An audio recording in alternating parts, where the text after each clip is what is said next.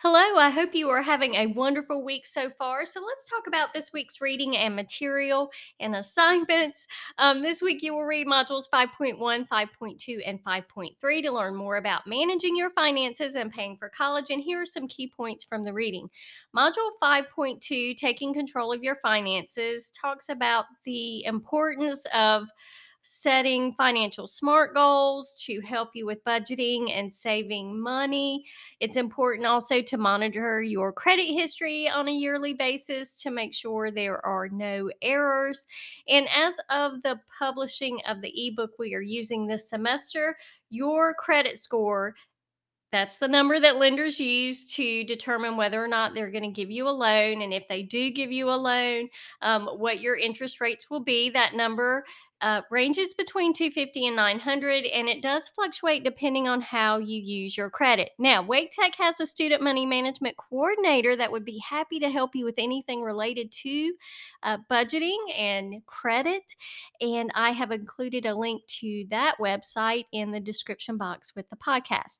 Now module 5.3 discusses paying for college. At this point based on your college comparison research you will know the cost associated with attending your transfer universities.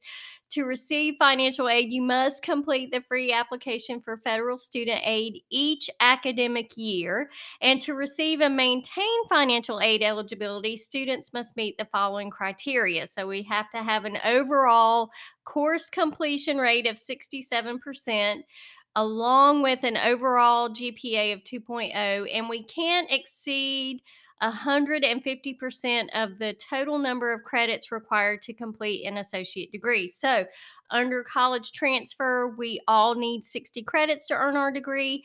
Financial aid will not pay for classes above and beyond 90 credits. Now, if you're looking for free money in the form of scholarships and grants, Wake Tech's Foundation Office can help you with that.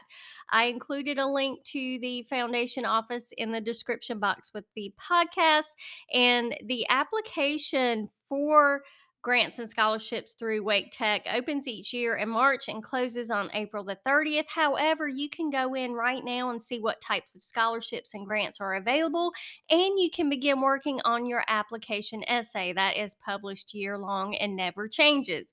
Um, your online attendance assignment this week is just to complete your study strategies component of your learning strategies portfolio. That's all we have on the horizon for assignments this week.